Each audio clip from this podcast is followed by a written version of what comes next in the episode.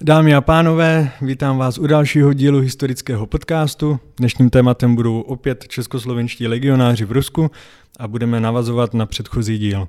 Vítám tady historika Ondřeje Varaďu. Ahoj. Ahoj, já opět moc děkuji za pozvání. V minulém díle jsme se bavili o osudech československých legionářů v Rusku od vzniku legií po tzv. Čeljabinský incident a dnes budeme v jejich osudech pokračovat. Poslední bod, o kterém jsme se minule bavili, byl ten, že byl ujednán jejich přesun do Vladivostoku. Takže má první otázka je taková, jaké byly první kroky legií na jejich daleké cestě na východ a co všechno museli mít zajištěné. Je mi jasné, že nemohli jen tak nasednout do vlaku a, a jet. My jsme legie to minulém díle opustili v květnu devatenáct set osmnáct, kdy na konci května po tom příslovečném čeljabinském incidentu a zachycení telegramu Lva Trockého, který přikazuje legie odzbrojit a každého legionáře zachyceného na magistrále se zbraní v ruce bez milosti popravit, vlastně vypuká otevřené nepřátelství mezi legionáři a bolševiky.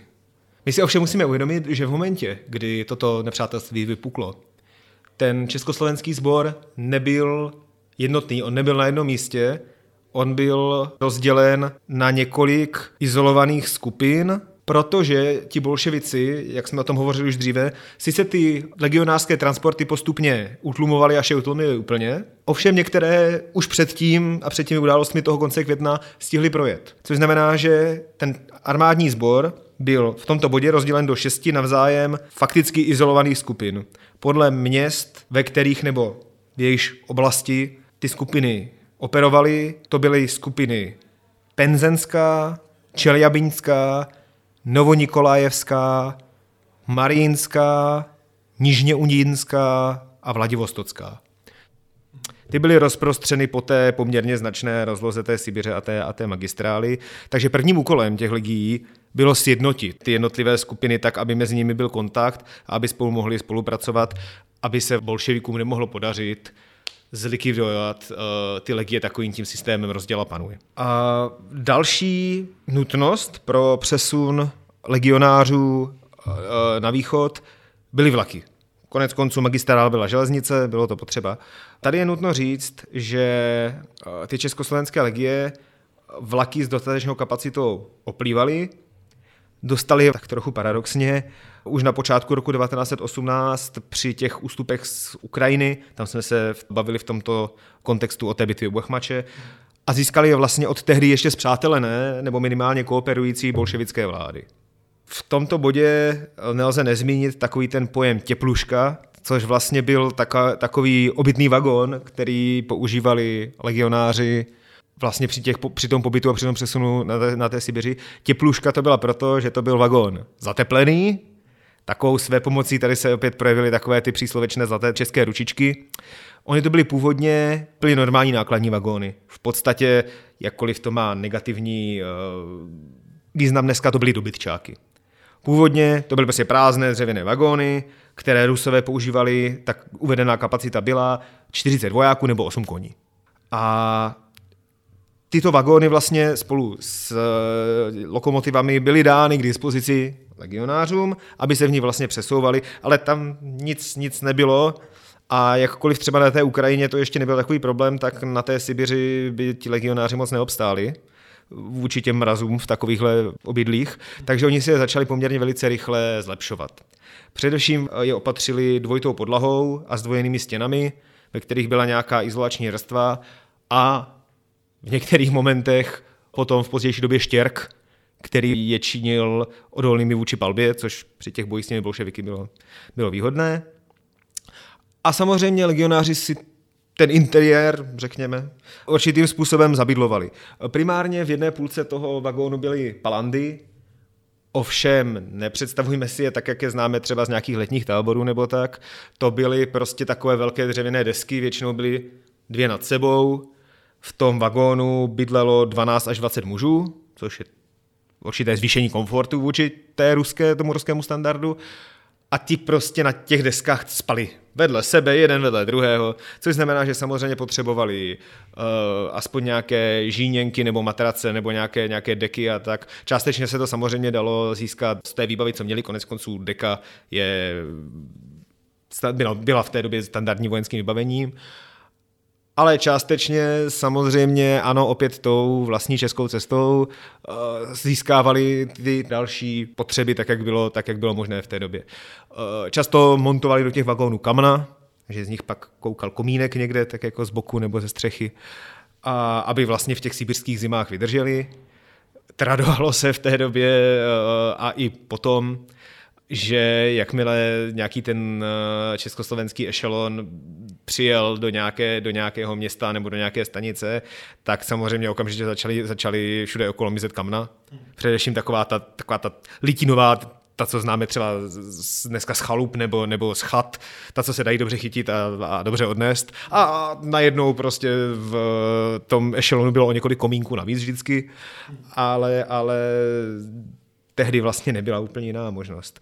A samozřejmě krom toho ti legionáři usilovali o i takové jaksi jemnější, jemnější uh, zabydlení a zpříjemnění toho pobytu v těch těplůškách, takže různým způsobem vzdobili, někdy je dokonce přepažovali, takže vlastně tam jako byla separátní nějaká spací místnost, instalovali k ním schůdky, aby se do nich jako dobře lezlo a zase dobře lezlo z nich, malovali je jak zvenku, tak zevnitř nějakými často mm, výjevy z české historie a takovými jaksi vlasteneckými motivy nebo, nebo folklorními motivy i. A byl to vlastně v té době jejich domov na další téměř dva roky, no.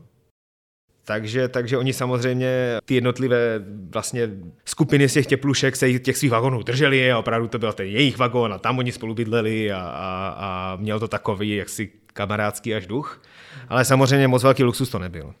K nějakým číslům ohledně té kapacity už jsme si řekli a to československé vojsko na Rusy disponovalo v průběhu celé té anabáze pět set třicet jedna osobními a deset tisíc dvě stě osmdesát sedm nákladními vozy, které byly uspořádány v celkem dvě stě padesát devět vlacích. Samozřejmě tyhle teplušky se počítaly mezi ty nákladní vozy. Těch osobních vozů bylo poměrně málo, byly v nich i nějaký počet třeba takových těch salonních vozů, ale ty pak měli k dispozici generálové nebo vyšší, vyšší důstojnictvo. Je pravda, že to vyšší důstojnictvo mělo trošku vyšší standard komfortu, ale neustále taky bydlelo v těch vlacích, nebylo to úplně tak zásadní rozdíl. Jeden ten československý ešelon, ten, ten vlak legionářský, měl kolem čtyřicet vagonů, zapřažených za jednu lokomotivu, z níž velkou část právě tvořily těplušky, ale i nejrůznější jaksi podporné části toho vojska umístěné přímo ve vagonech. Klasicky to bývaly zdravotnické vozy a nemocniční vozy, bývaly to třeba poštovní vozy na... Právě tu transsibirskou anabázi lze vystopovat vlastně kořeny československé drážní pošty nebo vlakové pošty. Ta tam vlastně začala dle vlastně starého ještě rakouského vzoru a ty poučky a ty zkušenosti si vlastně potom přenesly poměrně organicky do té nové Československé republiky a začaly vlastně provozovat tu drážní poštu i, i v republice. Byly tam třeba i rádiové a telegrafní vagóny a různé dílní, jako dílenské vagóny a tak. Prostě, když si to spočítáme, čtyřicet vagónů, v jedné těplušce bylo dvanáct až dvacet mužů, kdyby se to nějakým způsobem zprůměrovali a řekli, že těch obytných vagónů bylo třeba třicet pět a třicet, tak my tady prostě hovoříme o nějakých pěti, šesti, sedmi z těch mužích, kteří vlastně fungovali okolo toho jednoho vagónu a potřebovali mít veškeré zázemí. Takže tam někde byla kuchyně, někde byl sklad nějakých potravin, někde byla nějaká dílna, někde byl sklad nějakých zbraní. V podstatě to byl taková, takový malý organismus sám pro sebe, ten jeden vlak. A to, bylo samozřejmě, to byla samozřejmě zásadní nutnost k tomu, aby vůbec tuhle tu anabázi oni mohli vykonat. Takže když to shrnu, tak jednak to sjednocení těch jednotlivých skupin a jednak vlastně jakási tady tahle materiální zásoba a to materiální zajištění. Oni potom v době toho jaksi otevřeného nepřátelství s těmi, s těmi bolševiky se často zásobovali v těch městech, kterými projížděli. Oni to minimálně z začátku hovorově řečeno zkoušeli s těmi bolševiky po dobrém ale když ten místní sovět s nimi prostě odmítl spolupracovat nebo se jim, nedej Bůh, ještě postavil do cesty, tak oni ho často prostě přemohli a vzali si, co potřebovali. Mm. Když jsi zmínil taky velký počet vagónů, předpokládám, že si to nemůžeme představit jako jeden velký jedoucí konvoj na východ. Ne, ne, těch, těch vlaků, jak už jsem říkal, bylo dohromady asi dvě stě padesát devět za celou dobu teda existence těch legií na té Sibiři, za celou dobu té, té anabáze. A ty vlastně jezdili často oboustranně, protože my si to nemůžeme představovat jenom tak, že oni vlastně postupně odjížděli jenom na východ. Oni po té Sibiři a po té magistrále vlastně organicky operovali.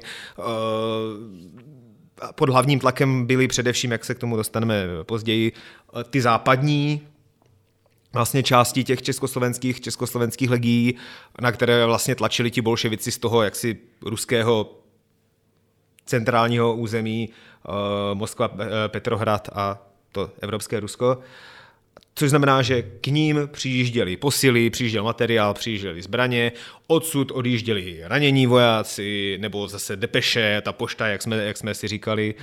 Byl to vlastně velice sofistikovaný a velice složitý organismus, aby to jakýmsi způsobem fungovalo. Takže ty vlaky vlastně křižovaly tu magistrálu tam a zpátky poměrně frekventovaně. Minule jsme si řekli, že českoslovenští legionáři neměli, řekněme, chuť nějakým způsobem spolupracovat s bolševiky nebo dokonce se přidat na jejich stranu. Když tohle bolševici zjistili, proč jim zkrátka nenechali volný průjezd a jeďte si, nechceme mít s vámi nic společného, když to tak řeknu. Proč, proč s nimi bojovali? No, to je samozřejmě, to, má, to je dobrá otázka, má hned několik odpovědí nebo několik jaksi kořenů. V prvním momentě to bylo to, že těm bolševikům vůbec nedělal dobře takový to jednotný, funkční a poměrně početný. My na tom jaře devatenáct set osmnáct opravdu hovoříme o čtyřiceti tisících mužích. Takový to početný korpus, který se jim vlastně organicky pohybuje po té zemi. Tam je nutné si uvědomit, že ti bolševici, že ta revoluce neproběhla tak, že oni by převzali vládu a v tom momentě by kontrolovali vlastně celé to Rusko. To vůbec ne. Oni poměrně rychle převzali tu kontrolu značné části toho centrálního Ruska, ta velká města, ale ani tam neměli tu kontrolu úplnou a ta Sibiř dlouho vlastně byla úplně mimo jejich dosah. Tam vznikaly organicky nějaké ty místní sověty, ale ty byly často třeba rozprášeny, anebo třeba zase úplně nekon- nekomunikovali s tou, s tou centrální vládou, což znamená, že když ta centrální vláda nebo ten centrální sovět uzavřel nějakou dohodu s těmi legionáři, tak se často stalo to, že ten místní sovět prostě odmítal s nimi spolupracovat, odmítal jakýmkoliv způsobem vlastně jim třeba i ten průjezd povolit, protože je vnímal jako bezpečnostní riziko, protože prostě z podstaty se s nimi chtěli pořádat. Další problém je, že ani to bolševické vlastně centrální vedení nebylo zcela jednotné. Tam hlavní rozpor ohledně legií existoval mezi Leninem a Trockým, kdy Lenin vlastně razil teorii, že nechme je, nechme je odjet, nějakým způsobem jsme se s nimi dohodli, my musíme konzolidovat tu moc vlastně vevnitř, my musíme sjednotit to Rusko, my nemáme teď čas se párat tady s nějakými Čechoslováky, protože my musíme skonzolidovat to Rusko a následně si vzít to, co nám vlastně sebrala ta Breslitevská smlouva, o tom jsme mluvili minule, ta Breslitevská smlouva vlastně připravila Rusko o obrovskou část toho jeho evropského území, včetně Ukrajiny a, a dalších oblastí. No ale proti tomu Trockij vlastně tvrdil, který navíc byl tím lidovým komisařem války, vlastně ministrem války sovětským, který tvrdil, to vůbec není pravda, naopak. Ti legionáři jsou ten problém, který nám brání v té konzolidaci, a my je musíme buď zlikvidovat, anebo zařadit do těch našich sil. A vzhledem k tomu, že zařadit do jejich sil se mi je úplně nedařilo, my jsme minule říkali, že ta bolševická propaganda vyústila v to, že přešlo asi sto padesát mužů, což nebylo mnoho, tak bylo rozhodnuto o tom, že je vlastně musí, musí zlikvidovat. My jsme se bavili o tom, že ten Čeljabinský incident vlastně probíhal v květnu a ten zlomový Trockého telegram byl vlastně zachycen do dvacátého pátého května. Už dvacátého pátého května napadly bolševické síly vlastně nevyprovokovány. U toho Čeljabinského incidentu ještě můžeme hovořit o tom, že to prostě byla oboustranná, jakási provokace, oboustranný, oboustranný výbuch násilí, Ale to násled, ty následné útoky už nebyly absolutně vyprovokované. To už vlastně bylo, bylo jednání jednoznačně na bázi rozkazu toho Trockého jako vojenského vrchního velitele těch uh, bolševických složek. dvacátého pátého května probíhá útok na legionáře v Marianovce, dvacátého šestého května v Irkutsku, dvacátého sedmého ve Zlatoustu, to už je, to už je na Sibiři. A je to právě snaha těch bolševiků rychle a pokud možno bezbolestně se vypořádat s těmi, jak už jsme se bavili na začátku, s těmi izolovanými skupinami. To se jim ovšem často nedařilo, protože oni hrubě podcenili tu bojeschopnost těch legionářů. Kromě té penzenské skupiny byly ty jednotky v těch ostatních skupinách vyzbrojené, byly zkušené, měly zkušenosti s bojů s těmi Němci, ať už během té války, anebo třeba právě na té Ukrajině. A oni často byli schopni porážit i poměrně velikou přesilu těch bolševiků, protože ta jejich armáda byla neskušená, často ta bojová morálka nebyla úplně vysoká. To souvisí s tím, že legionáři vlastně přechází do kontraofenzívy, ne protože by to Rusko chtěli dobít, ale protože si chcou ten průjezd zajistit. Do konce května, to podotýkám, že je ani ne týden, je dobyt Novonikolaevsk, to je dnešní Novosibirsk, je dobytá Penza a Čeljabinsk. V červnu je pak dobyta Samara a Omsk a do konce léta se vlastně nachází pod kontrolou československých legionářů celá magistrála a k tomu ještě rozsáhlé oblasti Sibiře. Takže ti legionáři opravdu kontrolují dráhu od Povolží, v tom ještě vlastně evropském Rusku, až po Dálný východ. Často se hovoří o tom, že byli blízko vysvobození zajatého ruského cara. Jednalo se pouze o shodu náhod, nebo si jeli přímo pro něj? To je jeden z těch legendárních příběhů té ruské občanské války. Je pravda, že car Mikuláš a jeho rodina byli vězněni v červenci devatenáct set osmnáct v Jekatěrinburgu. Na starosti je vlastně měl příslušník tajné policie té příslušné Čeky, Jakov Jurovský. A právě v tom červenci, oni už tam byli nějakou dobu předtím, ale v tom červenci se vlastně k městu blížily bělogvardějské jednotky a s nimi i československé legie. A vlastně v tom místním bolševickém sovětu a vedení vypukla panika a obava, že dojde k osvobození té carské rodiny. Ti bolševici samozřejmě toho cara vnímali jako veliký symbol toho starého režimu. V průběhu toho července tedy, hlavně v té první polovině, došlo k rozsáhlým popravám v tom Jekatěrinburgu a následně oblastní sovět, ten jekatěrinburský, ovšem s vědomím toho nejvyššího bolševického vedení, rozhodl vlastně o likvidaci i té carské rodiny. Ve dvě hodiny v noci sedmnáctého července byl přečten carské rodině v úvozovkách rozsudek, ono ne, že by k nějakému soudu došlo, a ta carská rodina vlastně byla povražděna. Ta otázka, jestli si jeli pro něj, nic tomu nenasvědčuje. Ono je nutno si uvědomit, že v tom červenci osmnáct už v Rusku existují vlastně protibolševické síly často na velmi demokratickém principu, a že to bílé hnutí nelze vnímat zdaleka jenom jako snahu navrátit se k tomu předchozímu. Byly tam takové tendence. Především takoví ti carští generálové, kteří vedli to bílé hnutí v tom evropském Rusku, Juděnič nebo, nebo Kornilov nebo Děnikin, rozhodně aspoň v nějaké fázi v podstatě usilovali o znovu nastolení toho carského režimu. A legionáři ovšem k tomu nesměřovali nikdy.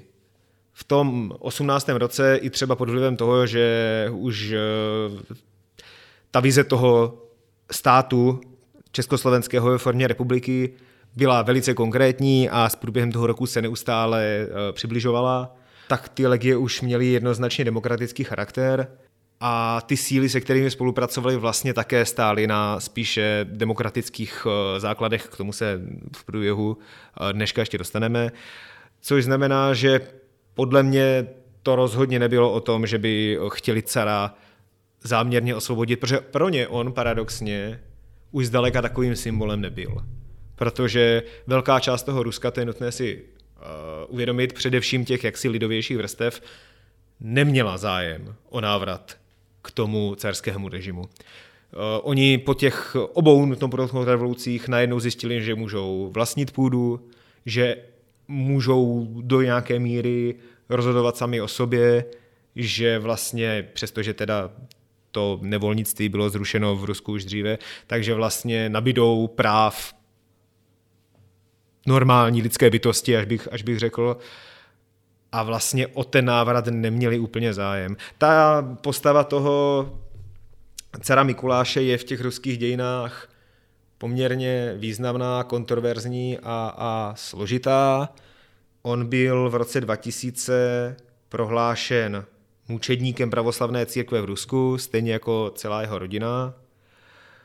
Ačkoliv to bylo poměrně kontroverzní už předtím, protože mnozí představitelé té ruské církve, ještě vlastně i té ruské církve v exilu za uh, dob Sovětského svazu, vlastně argumentovali tím, že on nezemřel pro víru, že, že navíc ho kritizovali jako relativně slabé, slabého panovníka, ale i to se, přesto se to stalo, on je dneska, není svatořečen, to opravdu nebylo možné, ale je brán jako ten mučedník té církve, um, běží se k tomu věřící modlí za uzdravení, pokud dobře vím, kromě jiných věcí. Což ale tady to jeho, ne svatořečení, ale označení za mučedníka, v ruské kultuře vytváří poměrně zajímavé paradoxy a, a problémy, protože takovýto člověk těžko může být e, jaksi zobrazován v nelichotivě e, pozici, nebo nedej Bůh v, konající nějaké hříchy nebo nějaké nesprávné věci. Což Mikuláš druhý rozhodně dělal ve svém životě. A poměrně recentní kontroverze tohoto druhu je, že v roce dva tisíce sedmnáct vyšel film Matilda, měl premiéru, který samozřejmě nebyl ruský, který popisuje poměrně dlouhodobý vztah mezi carem Mikulášem a baletkou Matildou Křesiňskou. Ona byla poměrně dlouholetou milenkou jeho. Je to fakt, to není jaksi uh, žádný, žádný drb, to je potvrzený historický fakt. Jenže v Rusku ten film byl velice kontroverzní a byly s ním veliké problémy, protože přece člověk, který je mučedníkem pravoslavné církve a je to takový to, jaksi, taková to honorace, takový to uh, vážený, vážený člověk a vážená osobnost, nemůže být přece zobrazován, jak podvádí vlastní ženu s nějakou baletkou, však to je vlastně muž pravoslavné církve. A byl tím obrovský problém, e, značné, značné segmenty ruské společnosti se vlastně tehdy bouřily proti tomu filmu a doteď vlastně ta postava toho e, cara Mikuláše je v tom Rusku kontroverzní. A dalším známým tématem v této souvislosti je ruský poklad. Měli českoslovenští legionáři s ním něco společného? Rozhodně měli, to je další takový legendární příběh, o kterém se vlastně neustále hovoří a který neustále tematizuje i soudobé vlastně, nebo tematizovalo, teď má trochu jiné starosti, soudobá vláda, soudobé vedení Ruské federace. Ano, československé legie měly v držení carský poklad, který byl uložený v Kazani. Kazaň jako taková byla při postupu vlastně těch bolševiků na východ dobytá na začátku září devatenáct set osmnáct. Ovšem, už na začátku srpna z něj Čechoslováci stihli právě evakuovat ten zlatý carský poklad. Byl to jeden z důvodů, proč ti bolševici ho chtěli dobít, tu, nebo chtěli dobít tu Kazaň. Oni dobili, zjistili, že poklad tam není. A ten poklad se pak stal do značné míry vlastně trumfovou kartou v rukou těch legionářů, a oni s ním v podstatě do značné míry si jistili ten ústup, ten, ten závěrečný ústup, k tomu se, k tomu se vlastně dostaneme, na, tu, na ten východ a jak, jakési dodržování dohod ze strany těch, těch bolševiků. Ta kontroverze je, nebo ta kontroverze spočívá v tom, že uh, bolševické, sovětské a následně prostě obecně ruské vedení a ruská historiografie tvrdí, že vlastně legionáři ten poklad ukradli. nebo aspoň část jeho, že si ho vlastně odvezli a že ten pak posloužil vlastně k založení té prosperity té první republiky. Potom vlastně se z toho odvozují všechny možné poměrně dalekosáhlé dedukce toho, že proto vlastně ta první republika byla tak prosperující, proto tady byl tak dobrý průmysl, protože to všechno vlastně si koupili ti legionáři tím ukradeným zlatým pokladem. Já bych to asi uzavřel tím, že to prostě není pravda. V roce dva tisíce devatenáct vyšla kniha, kterou já tady mám zrovna na stole, od Daniely Bradlerové. Ta kniha se jmenuje Vojáci nebo podnikatelé a vlastně popisuje ekonomické aktivity československých legionářů právě během té sibirské anabáze nebo v Rusku obecně, což je velice zajímavý, zajímavé další téma, které by, myslím, vydalo na úplně další, další díl, ale, ale doporučuji k přečtení a prostudování do knihu. Každopádně ona tam vlastně dokazuje souvislými, jaksi vzájemně kontrasignovanými potvrzeními, které na sebe navazují až do toho konečného předání toho pokladu, že vlastně sami ti bolševici na jakýchsi průběžných checkpointech ten poklad kontrolovali a oni vlastně sami kontrasignovali, že tam je to, co tam má být. Respektive došlo k několika momentům, kdy malé, ale nebo menší části toho pokladu se ztratily. Jednou došlo, jednou nebo dvakrát, došlo k nějakému železničnímu neštěstí, kdy se vlastně srazily dva vlaky nebo nějakým způsobem se vykolejily, a ten poklad se prostě vysypal z, té, z, té, z toho železničního náspu, z těch vagónů prostě do, do sněhu v zásadě. Oni ho samozřejmě pozbírali potom, ale nějaké, nějaký menší počet těch bedníček prostě chyběl. Jestli zůstal trčet v tom sněhu, nebo jestli ho někdo stopil, to už se nikdy nedozvíme. Každopádně toto všechno byly poměrně uh, miniaturní, až bych řekl, složky toho, toho pokladu. Uh, to, co mělo být vlastně Sovětům předáno, nebo bolševikům jim předáno, bylo a ty dokumenty k tomu existují. Co se s tím cerským pokladem stalo potom, to už je úplně jiný příběh, ale ty legie z toho vlastně vyněny být nemohou. Je pravda, že ty legie generovali poměrně překvapivý zisk. Především během té jejich sibirské anabáze bylo to způsobeno tím, že oni vlastně předpokládali, že ty náklady na ten transport si budou muset zaplatit. Minimálně zpětně. A tak vlastně už třeba po vzniku Československa, kdy vlastně ty legie tam ještě další v podstatě rok a, a F O U S operovali, tak vlastně začali jednat o dovozu zboží do Ruska vlastně z Československa a zároveň dovozu surovin z Ruska do Československa, protože Rusko, jak víme, je surovinově bohaté i dnes. A ústřední postavou tady toho ekonomického činění celého byl uh, František Šíp, to je taková postava, taková divoká karta, bych řekl, těch československých legií, to je poměrně fascinující, fascinující osobnost. A je pravda, že ti legionáři potom na té Sibiři, v tom, na tom území, které ovládali, třeba měli pod správou zlaté doly. Nebo i doly a fabriky, které vlastně zpracovávaly jiné poměrně hodnotné, hodnotné suroviny a záležitosti. Často spolupracovali s těmi místními vládami, často spolupracovali vlastně s místními zemědělci nebo s místními továrníky, protože vlastně ta jejich vláda nebo území pod jejich kontrolou bylo výrazně nejstabilnější vlastně v celém tom soudobém Rusku. A oni opravdu byli schopni vygenerovat poměrně značný zisk, který pak byl použit vlastně k založení té slavné legiobanky. Ovšem je nutno zopakovat, že žádný tento zisk nebyl z ukradeného carského pokladu. A víme to na sto procent. Nebo existuje to nějaká jako malinkatá šance, že, že by se něco odvezlo do Československa? Tam se, tam se dá hovořit o tom, ano, že, že je, je možné, že z toho ztraceného, z té ztracené nebo ubité části toho pokladu se něco prostě k těm legionářům těch kapes v úvozovkách dostat mohlo. A z druhé strany v době vlastně, kdy legionáři um, spolupracovali s těmi vlastně protibolševickými silami, tak ty protibolševické síly vlastně používali částečně především Kolčak, ke kterému se taky dostaneme později, používal vlastně ten zlatý poklad jako platidlo.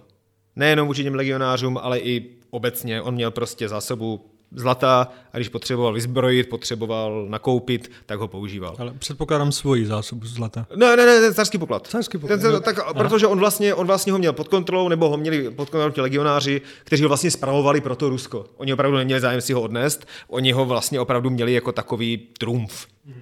Ale oni věděli, že jednak ho nikdy neodvezou a jednak kdyby se ho snažili odvést, tak se na ně prostě sypou všichni, protože to je...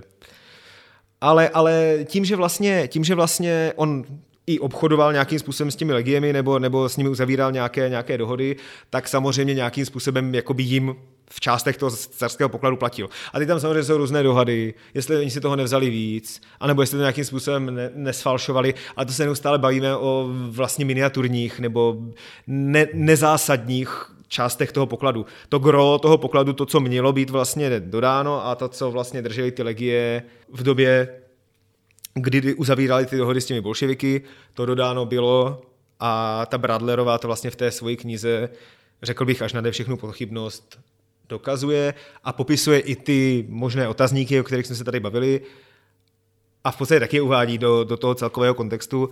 Říkám, pokud toto někoho zajímá, opravdu doporučuji se podívat na tu knihu Daniely Bradlerové, Vojáci nebo podnikatelé.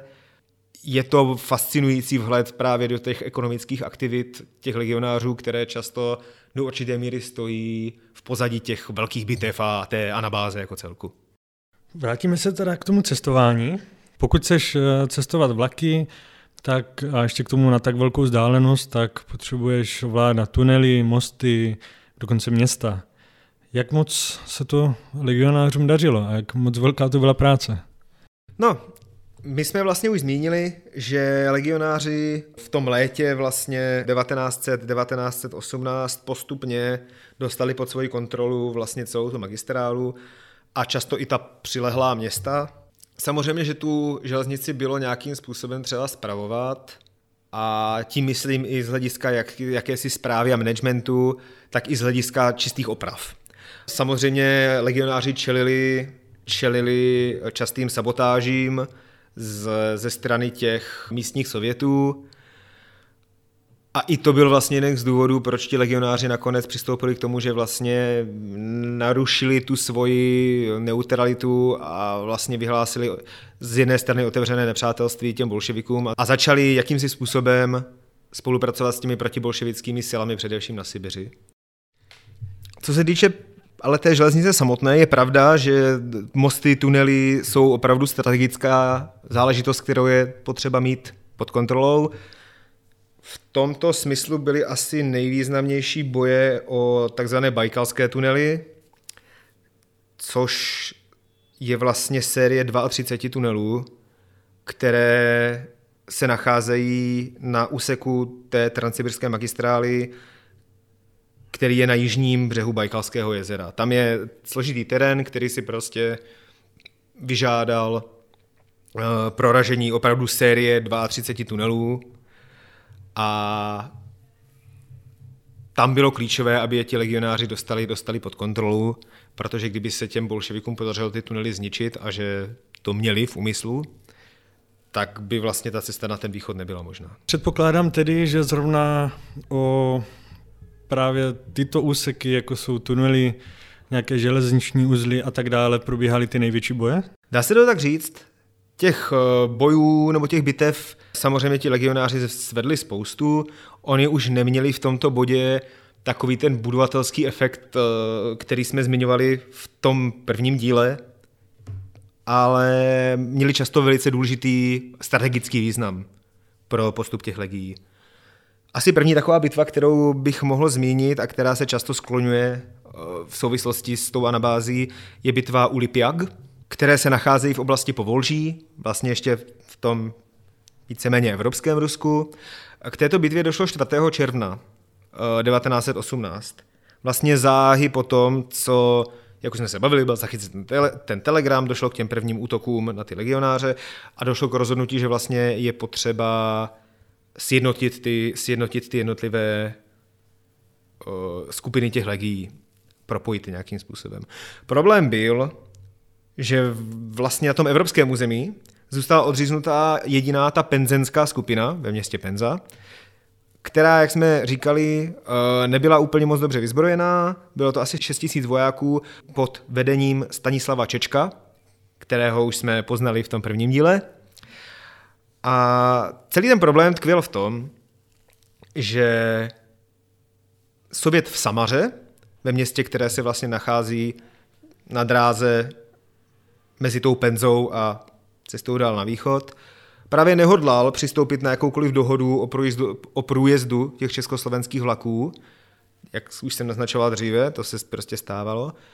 A před tím samotným městem, před tou Samarou, v železniční stanici Lipjagi vlastně nechal zřídit opevněné pozice. V podstatě opevnil celou tu stanici s tím, že prohlásil, že ti legionáři prostě přes ní neprojedou. Z těch důvodů, které jsme popsali předtím, mohli vlastně legionáři do toho boje nasadit jenom asi šestnáct set mužů. A proti ním stálo přes čtyři tisíce bolševiků, kteří vlastně tu opevněnou stanici drželi.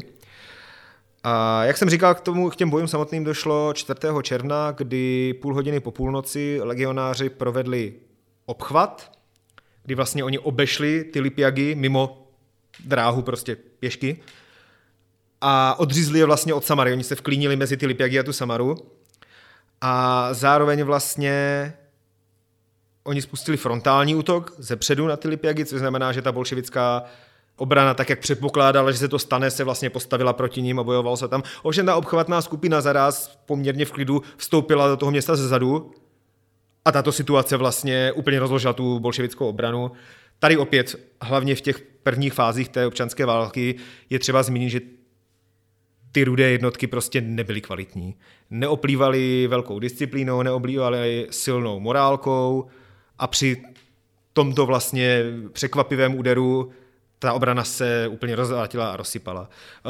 Je to vidět i na ztrátách. Ti bolševici měli přes patnáct set mrtvých a dalších dva tisíce zajatých, což jsou v podstatě skoro všichni.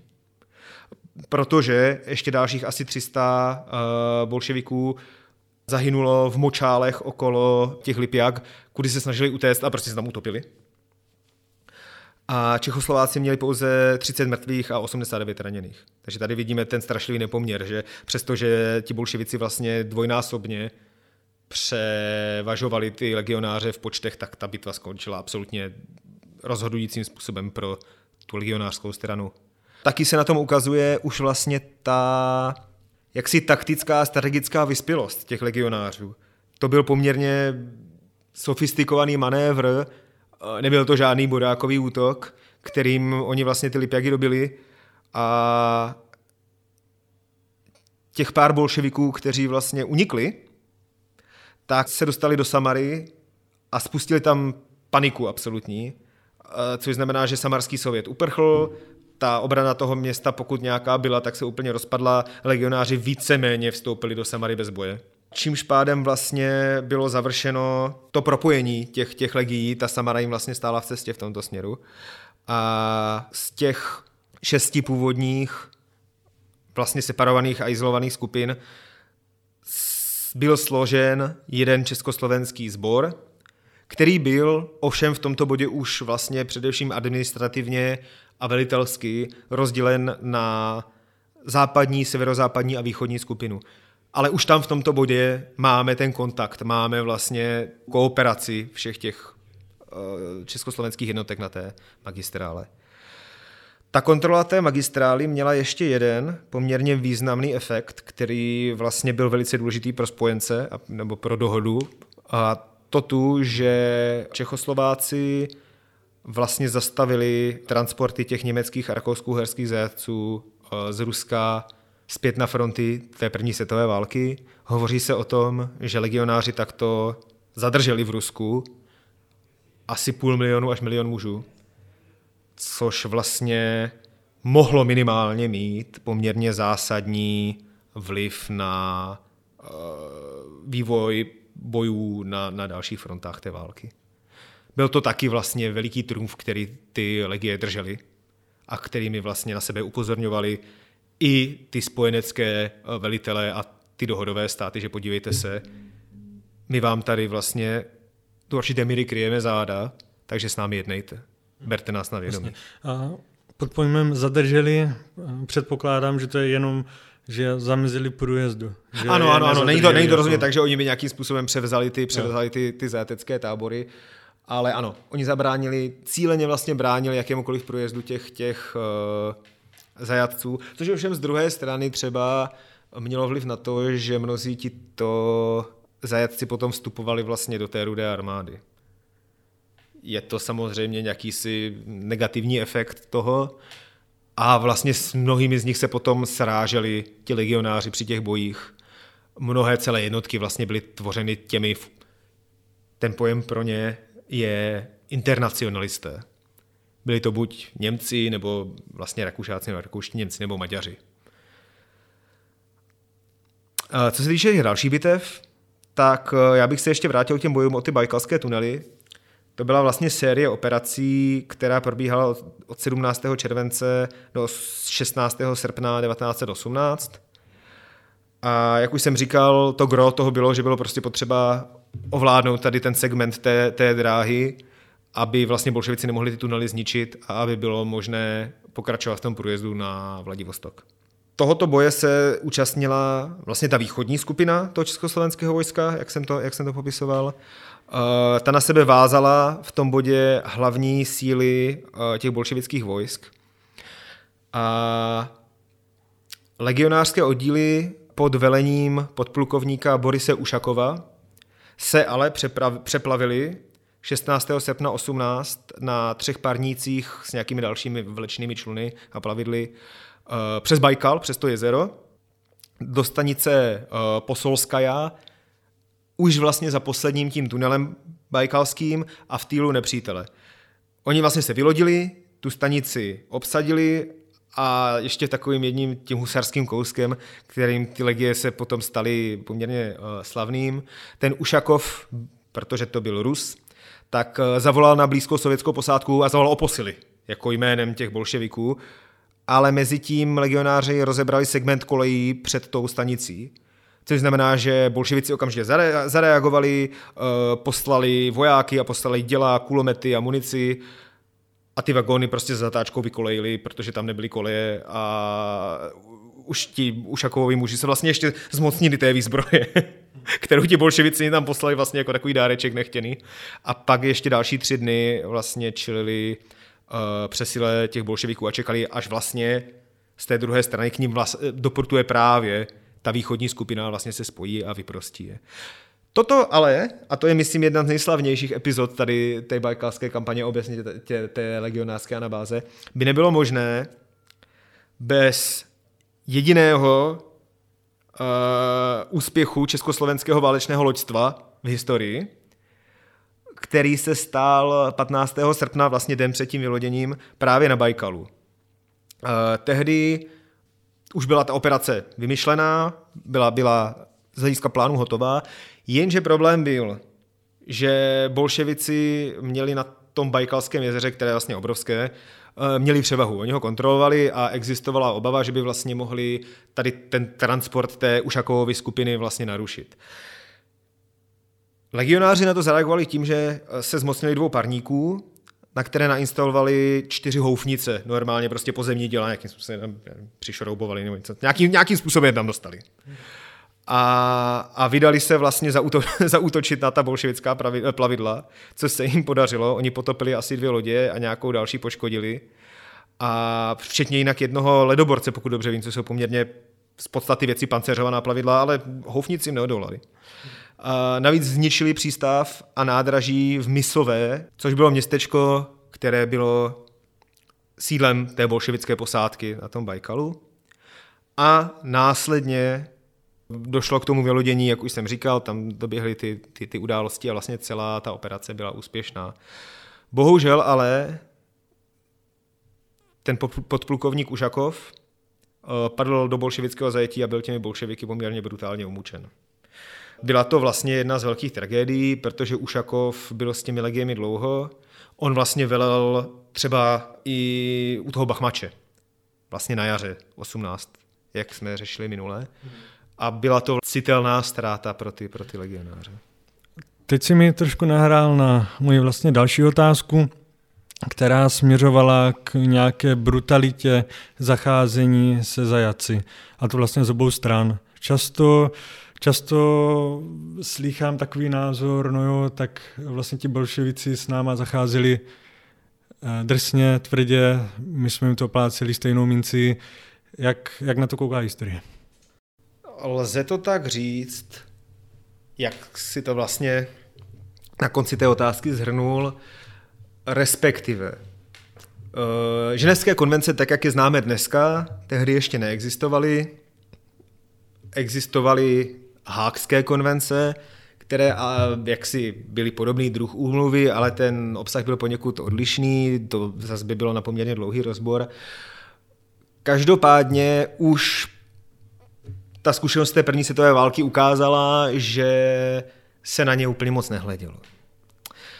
Aspoň v některých aspektech, protože třeba hákské konvence zakazovaly použití bojových plynů, ale jak víme, bojové plyny se celou první světovou válku radostně užívaly především na západní frontě, ovšem nejen. A to oběma stranami té války.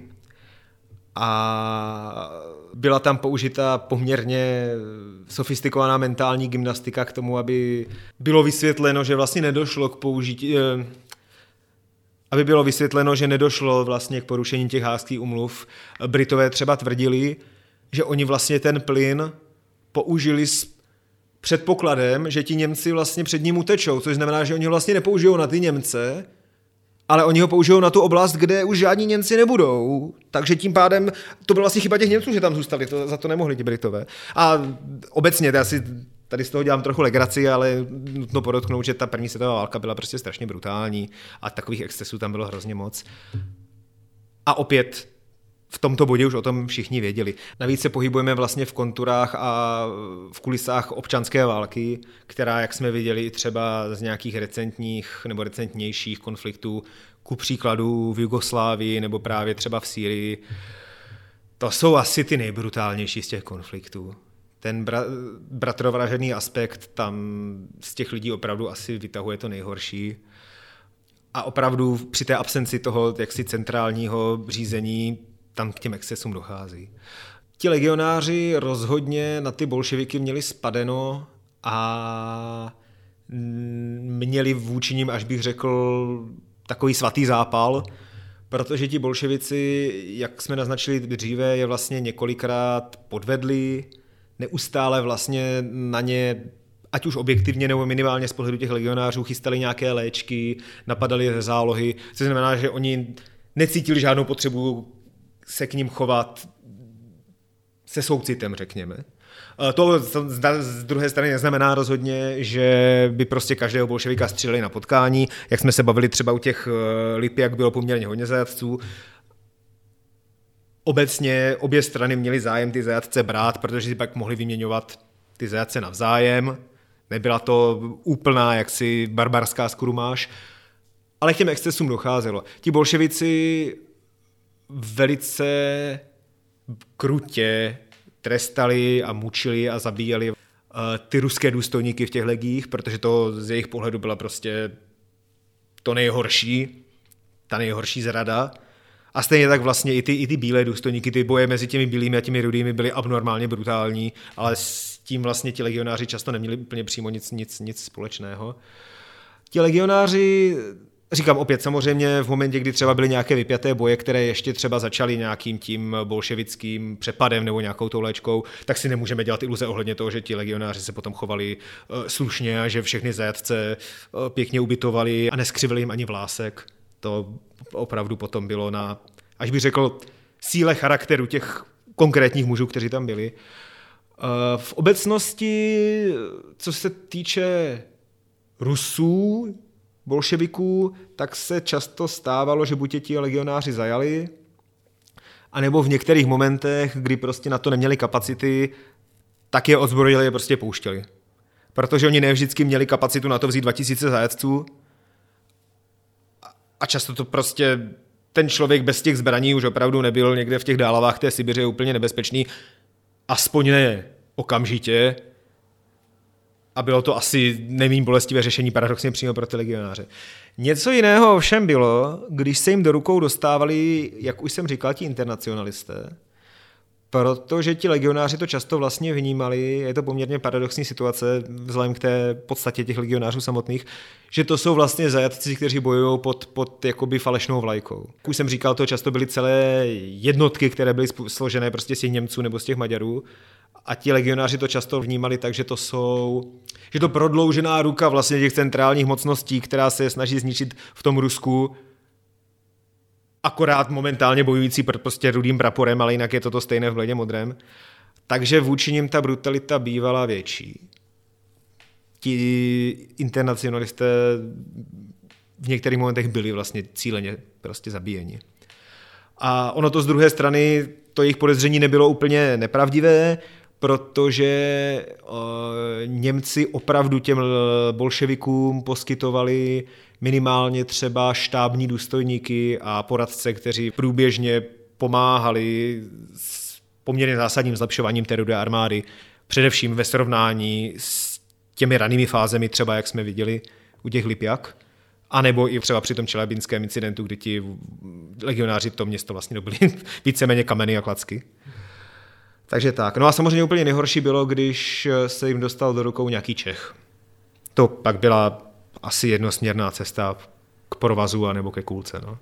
Protože to zase z pohledu těch legionářů prostě byla ta nejhorší možná zrada, že oni tady bojujou proti, proti ním. Tak to byl uh, na té Sibiři určitou dobu stíhán, snad ně, na něho dokonce byla vypsaná odměna, Jaroslav Hašek, který vlastně primárně loboval za ty legie, ale později vlastně přešel na stranu těch bolševiků, dokonce určitou dobu byl i takovým tím rudým komisařem.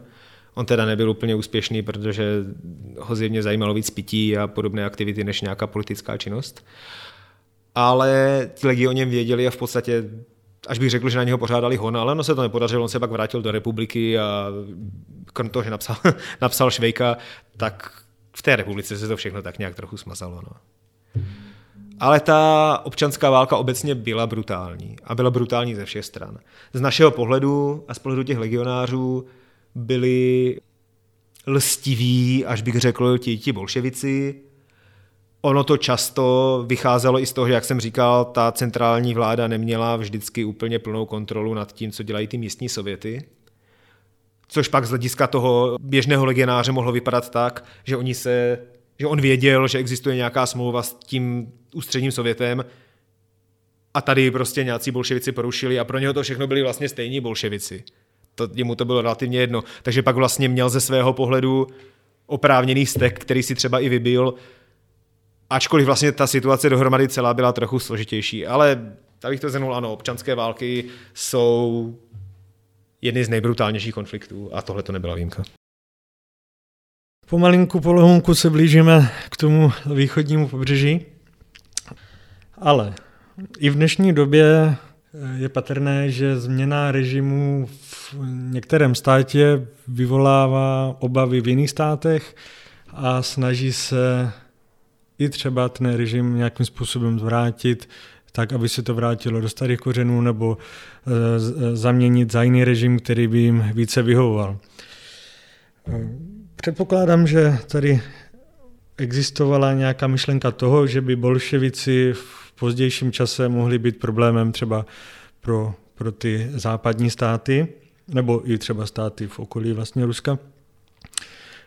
Existovala nějaká myšlenka toho, že se českoslovenští legionáři nepřesunou do Evropy, ale budou ponecháni v Rusku pro tady nějaký boj s těmi bolševiky a pro nějaké případné chystání změny režimu? Bylo to tak z různých důvodů a různými způsoby. To souvisí vlastně s celou tou sibirskou anabází. Protože zatímco my tady sledujeme události na té vlastně západní frontě, až bych řekl, a v tom Povolží a tak, mluvili jsme o Bachmači, mluvili jsme o Ukrajině, mluvili jsme o tom Čeljabinsku a tak, tak vlastně od začátku roku devatenáct set osmnáct, především na Sibiři, vlastně vznikají různé lokální vlády nebo jakési komitéty, kterým je vlastně společné to, že oponují těm bolševikům. vznikaly buď na jakémsi místním principu, že to byla samarská vláda, omská vláda, irkutská vláda, případně ještě častěji, a to je velice zajímavé, vznikaly vlastně na bázi národnostních menšin. Mohli to být třeba Baškyři, mohli to být Tataři, mohlo to být, no bylo to i spousta jiných těch, těch vlastně sibirských etnik, ne, neruských a neslovanských a neevropských, kterým ta dezintegrace toho ruského státu poskytla možnost se osamostatnit, nějakým způsobem si konečně vládnout sami i vlastně se do určité míry emancipovat, protože v tom ruském impériu jednoznačně fungovalo to, co my bychom asi z dnešního pohledu nazvali rasismem. V tom jejich ponětí to prostě byla idea toho, že největší hodnotu má ten opravdový Rus, vlastně ten evropský, slovanský typ. A oni v podstatě na ta turkická, asijská etnika opravdu koukali z patra. Často vlastně především třeba Tataři plnili uh, role nějakých sluhů a tak. A rozhodně je nebrali jako sobě rovné. A toto vlastně byla možnost, jak přesně tato etnika se vlastně mohla emancipovat vůči tomu Rusku. Takže těch, tady těch vlád v úzovkách tam máme relativně hodně. Povstává i to bílé hnutí, které ale, nutno podotknout, není vlastně jednotné.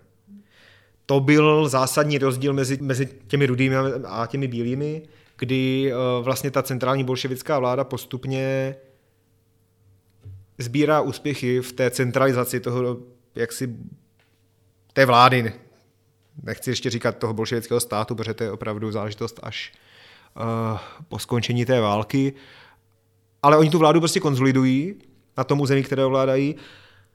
Naopak ta bílá strana je tvořena spoustou takových menších frakcí, které spojuje to, že nemají rádi rudé.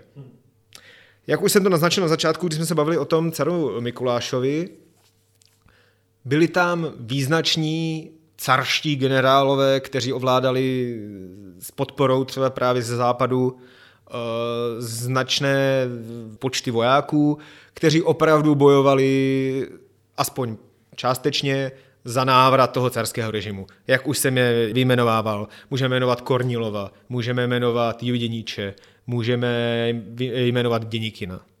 Z druhé strany ovšem existovaly právě tady tyhle demokratické tvary a, nebo demokratické iniciativy, které často byly ještě, až bych řekl, pohrobky té původní vlastně kerenského, kerenského vlády a, nebo toho systému, který on nastavil. A ty už opravdu po tom carství úplně netoužili. Oni opravdu chtěli to Rusko demokratické.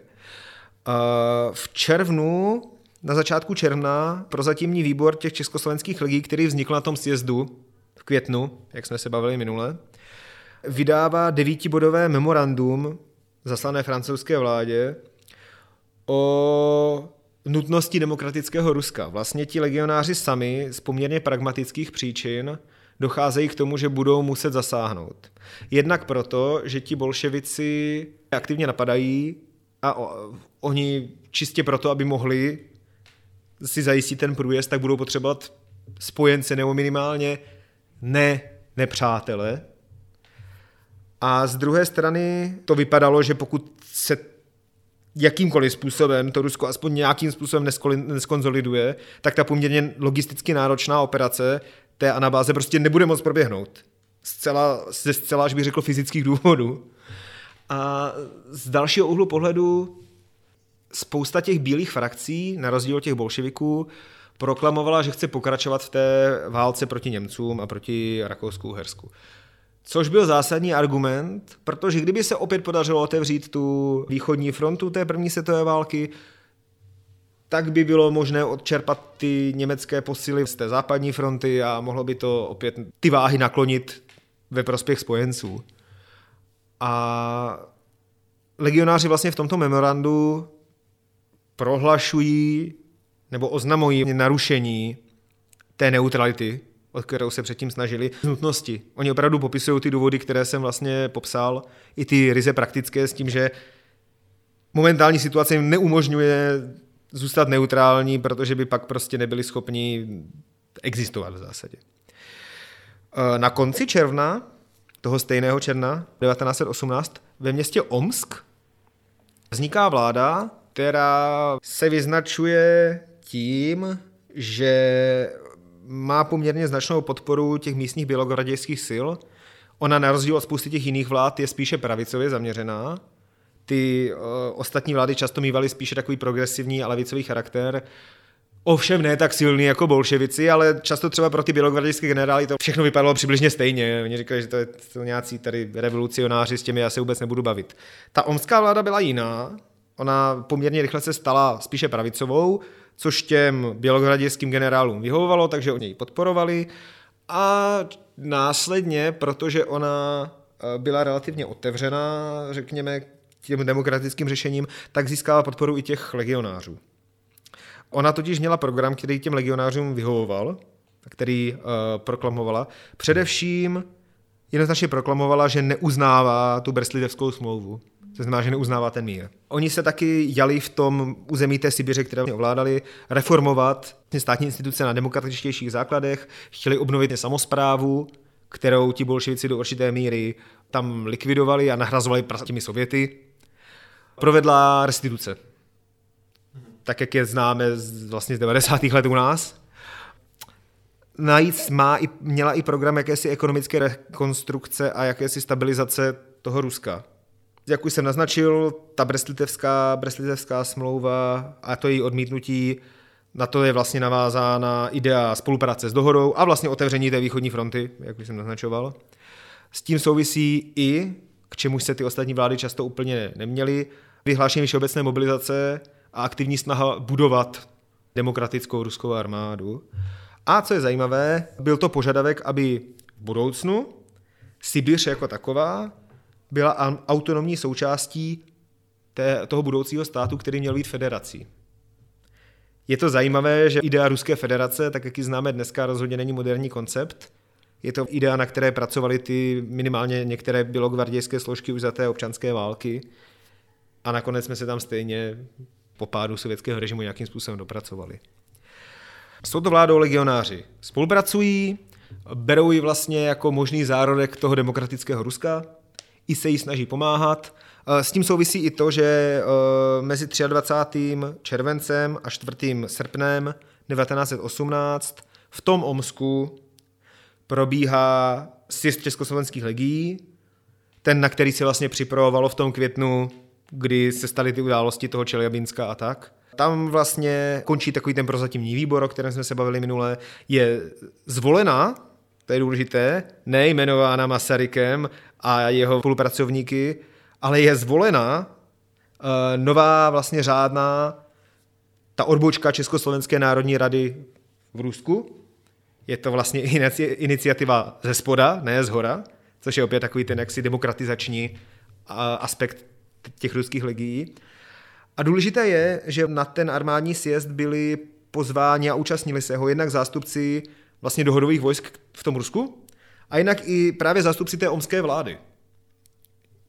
Jako pozorovatelé, ne, že by tam měli nějaké zvláštní slovo, ale bylo to gesto vůči těm spojencům těch legionářů. Ano, pojďte se s náma bavit.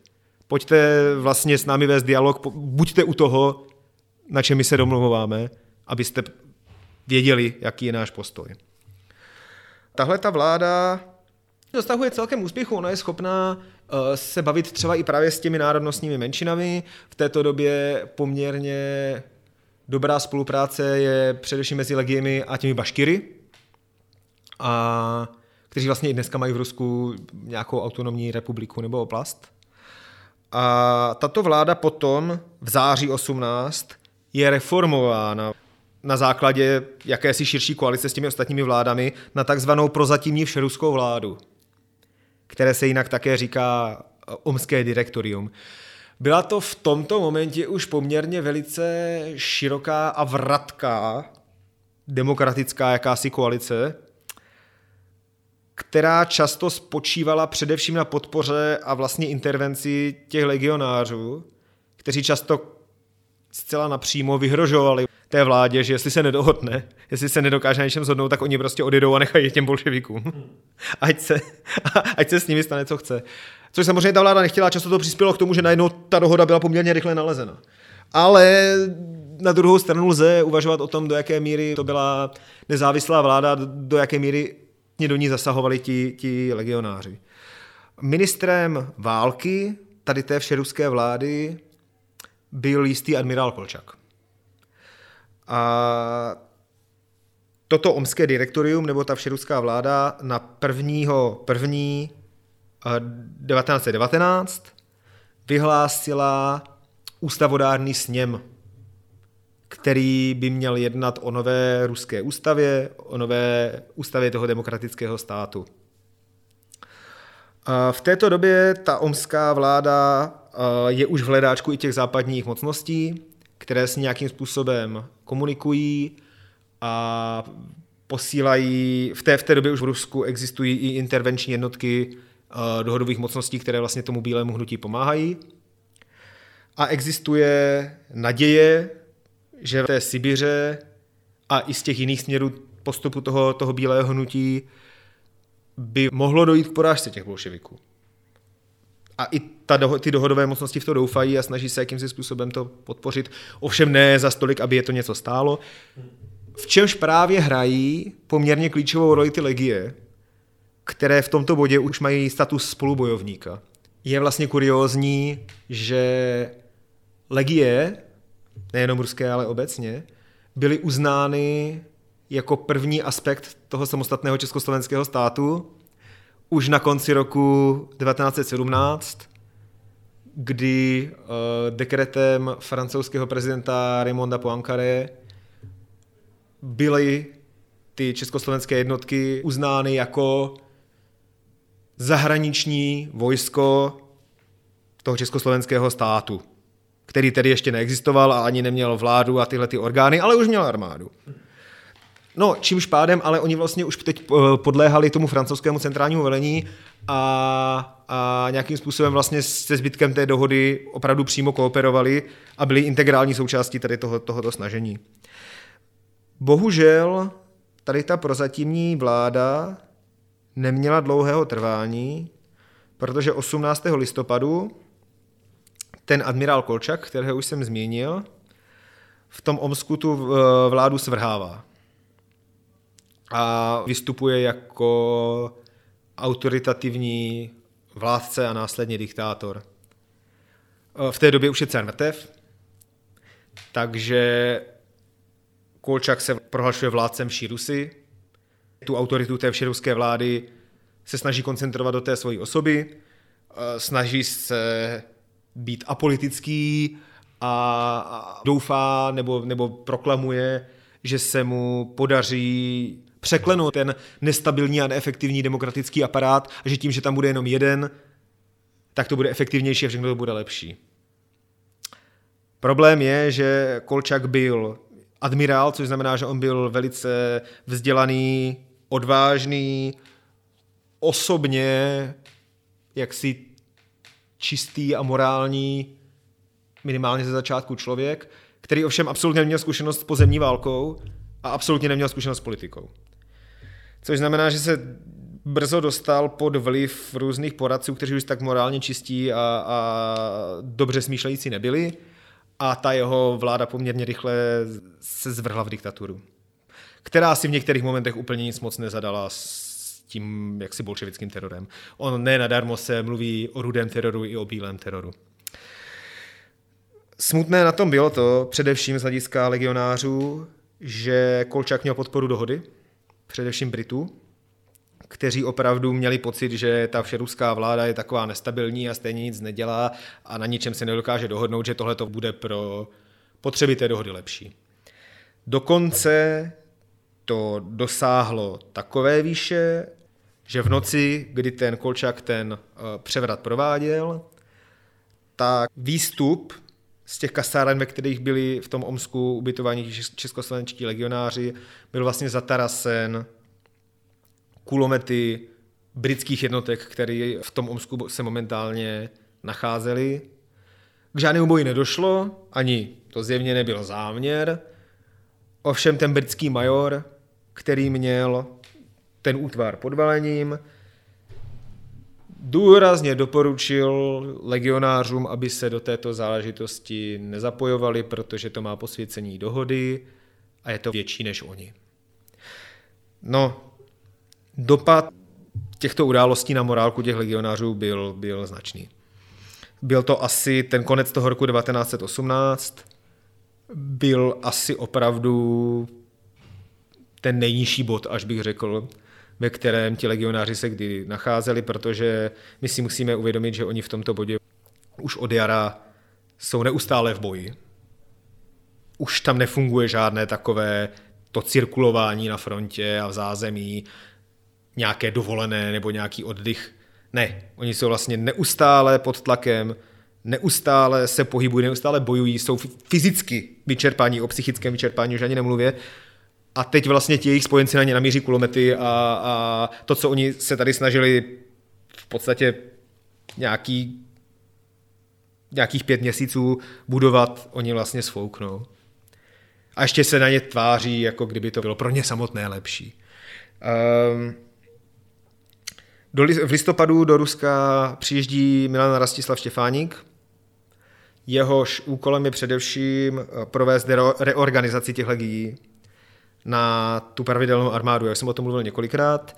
Je to spojené jednak s tím, že probíhá nějaká reforma hodností a uniforem a jaksi zavádění těch běžných, normálních vojenských předpisů a nařízení a, a standardů do té armády, což samozřejmě těm legionářům se úplně nelíbí, ještě navíc v tomto bodě, v té situaci, ve které se nacházeli.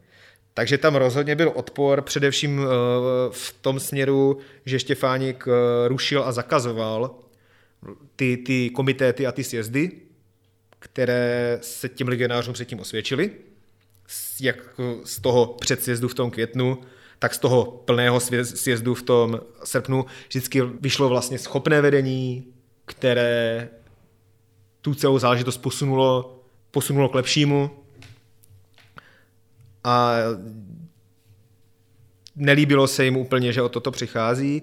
Každopádně ty reformy pokračovaly a pokračovalo, protože tehdy už nám existuje Československo, že, od dvacátého osmého října, tak pokračovalo i zařazování těch legií do orgánů a do gesce toho nového státu. S tím souvisí to, že je zrušena ta odbočka Československé národní rady v Rusku a je založen takzvaný zvláštní sbor v těch legiích, který podléhá přímo československé vládě a který má vlastně tu rozhodovací pravomoc.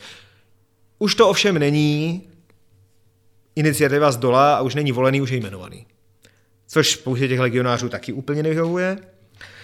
Už to navíc nejsou legie, byly, jsou přejmenovány v tomto bodě na takzvané Československé vojsko na Rusy, čímž je odtrženo to, že to je součást té pravidelné československé armády, která se shodou okolností momentálně nachází na Sibiři.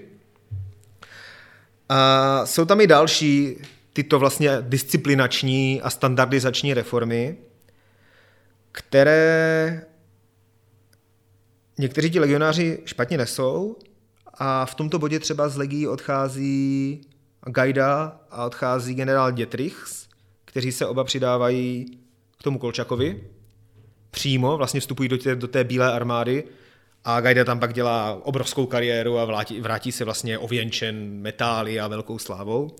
Protože se jim vlastně tohleto omezení těch jejich jakoby dílčích pravomocí a toho velice volného a individualistického přístupu nelíbí, nechcou, nechcou pod tím fungovat.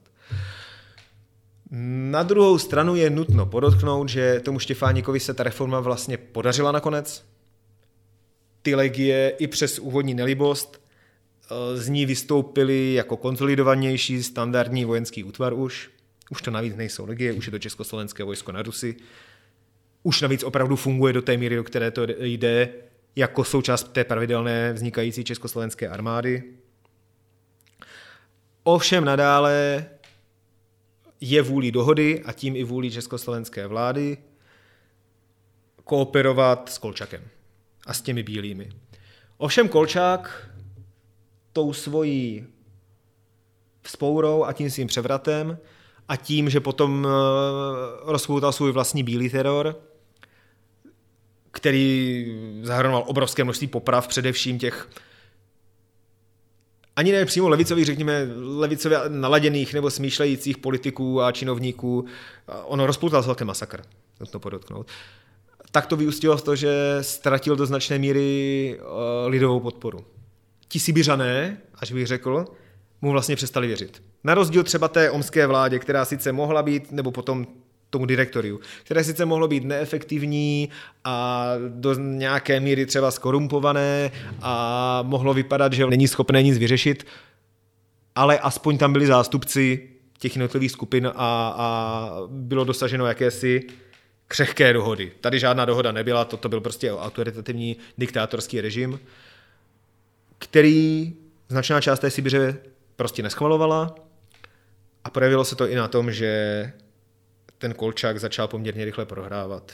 Ti legionáři s tím Kolčakem spolupracují poměrně neochotně, jednak z osobních důvodů, protože on jim vlastně zničil plody jejich, jejich několika měsíční práce a jednak proto, že vlastně neschvalují to jeho chování. Ovšem jsme na začátku roku devatenáct set devatenáct v Paříži. Začíná ta mírová konference, která má rozhodnout o vlastně tom novém poválečném uspořádání Evropy. A Kolčak neustále má dohodovou podporu. Takže tam probíhá poměrně jemný a opatrný diplomatický balet ohledně toho, aby ti legionáři neprovedli něco, co by je mohlo diskreditovat a ten stát mohlo diskreditovat v průběhu toho jednání, takže oni minimálně na začátku toho roku s tím Kolčakem spolupracují. Opět ale narůstají pnutí a vyvrcholí to tím, že na základě dohod a jednání na té pařížské mírové konferenci devatenáctého dubna devatenáct set devatenáct Ferdinand Foch, což je vrchní vlastně dohodový velitel vojsk, dává rozkaz Morisi Janénovi, který je vrchní velitel těch československých legií na Rusi, a ten rozkaz zakazuje nasazovat vlastně legionáře do frontových bojů. Ale oni pořád s tím Kolčakem musí nějakým způsobem spolupracovat a samozřejmě neustále se do těch bojů nějakým způsobem dostávají. To nelze takhle, navíc, jak jsme se bavili v konturách té občanské války, rozdělit. A na tyhle ty pnutí a vlastně dlouhodobou nespokojenost reagují legie tím, že dvacátého května svolávají druhý sjezd československého vojska, ten pak trvá až do čtrnáctého června, a to i přes zákaz, přes přímý zákaz, tady, nebo zákaz a delegitimizace těchhletěch, těchhletěch činů. To už na příště ty sjezdy nemají mít žádnou rozhodovací pravomoc. A rezoluce tohoto sjezdu odmítá spolupráci s tím Kolčakem, odsuzuje ty jeho autoritářské praktiky a vyjadřuje odpor k tomu, aby ty legie nějakým dalším způsobem se do té války zapojovaly. V podstatě lze mluvit o absolutní deziluzi těch legionářů za toho půl až tři čtvrtě roku, kdy oni v tom listopadu při tom, při tom puči jednak přichází o tu ideu toho demokratického Ruska, protože pod tím Kolčakem to není možné, jednak do značné míry přichází o důvěru v svoje vlastní spojence, protože i kdyby nešlo o ty kulomety namířené na ten východ z těch československých kasáren, tak se do značné míry projevilo to, že ty dohodové mocnosti a ty jejich intervence v tom Rusku sledují především jejich vlastní cíle a že ti legionáři jim slouží jako určitým způsobem nástroj. A dalšího půl roku oni se tady musí pachtit s Kolčakem, který ve výsledku často není o moc lepší než ti bolševici, někdy je dokonce horší v tom chování, jak navenek, tak k vlastním lidem. A toto bylo vyústění celé tady té frustrace. Československá vláda na toto reaguje tím, že pátého června devatenáct set devatenáct přijímá usnesení o evakuaci československého vojska. Kompletně. A přes Vladivostok. Dříve vlastně ta evakuace měla být postupná, měli se evakuovat napřed ranění, potom nějaký civilní personál, zachrání třeba právě ti volničtí kolonisté nebo, nebo ženy legionářů.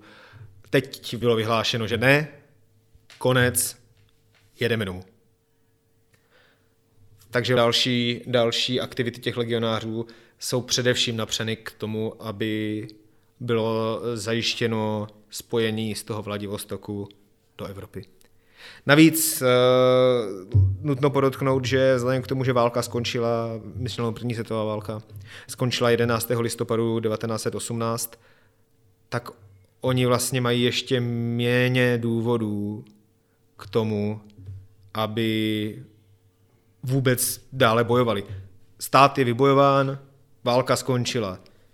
Neexistuje pro ně vlastně důvod a ta frustrace z toho v tom dalším půl roku uh, se jenom sbírá, aby oni někde riskovali životy a bojovali v občanské válce ve státě, který je vlastně vůbec nezajímá, za zájmy lidí, mocností a států, které často naopak neznaj- nezajímají oni. Proto vlastně v těch posledních měsících se bavíme o tom, že ti legionáři veškeré svoje síly a veškeré ty svoje bojové akce v podstatě napínají především k vlastnímu přežití a k co nejrychlejšímu a nejorganizovanějšímu odjezdu do toho Vladivostoku a potom domů.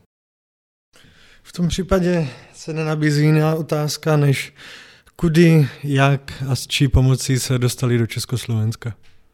To, že legionáři budou z toho Vladivostoku evakuováni pomocí lodí, bylo jasné už poměrně dlouho. Nebylo už ale tolik jasné, kdo to zařídí. Protože Československo jako nový stát, navíc vnitrozemský, neoplýval velkým loďstvem, neoplýval žádným loďstvem, takže nemohl při nejlepší vůli tu evakuaci zařídit sám. Toto, stejně jako ta evakuace samotná, bylo předmětem jednání na té pařížské mírové konferenci. Nakonec bylo dohodnuto, že padesát procent té potřebné tonáže lodní, která byla nějakým způsobem vypočítána, poskytnou Spojené státy. Velká Británie přislíbila dalších dvacet pět procent, poslední čtvrtinu pak měly zařídit menší spojenecké národy. Na tom Dálném východě to bylo především třeba Japonsko, ovšem nejenom. Těch transportů nakonec bylo třicet osm. Převážná většina jich vyplula z Vladivostoku a přes japonské nebo čínské přístavy se potom e, vydala okolo jihovýchodní Asie, Indickým oceánem, přes Suezský průplav do Středomoří, kde pak ty transporty většinou končily v Terstu, v Marseji anebo v Neapoli. A pak už vlastně vlakovým spojením byli, byli ti legionáři dopraveni do vlasti. To už bylo v úvozovkách to poslední. Šest transportů přeplulo Tichý oceán, doplulo do Ameriky nebo do Kanady a následně překonalo vlastně ten americký kontinent vlakem a poté opět nasedli na atlantickém pobřeží na loď a byli dopraveni většinou do francouzských přístavů, těch atlantických, do Brestu například. A tři transporty vykonali ještě podobnou cestu, ale propluli Panamským průplavem a poté vlastně pokračovali uh, také na to vlastně atlantické pobřeží evropské, do Francie většinou. Uh, první transport těch legionářů vyplul patnáctého ledna devatenáct set devatenáct a do Neapole připlul desátého března téhož roku. Poslední vyplul druhého září devatenáct set dvacet a do Terstu italského se dostal symbolicky jedenáctého listopadu devatenáct set dvacet, tedy přesně dva roky po skončení té první světové války.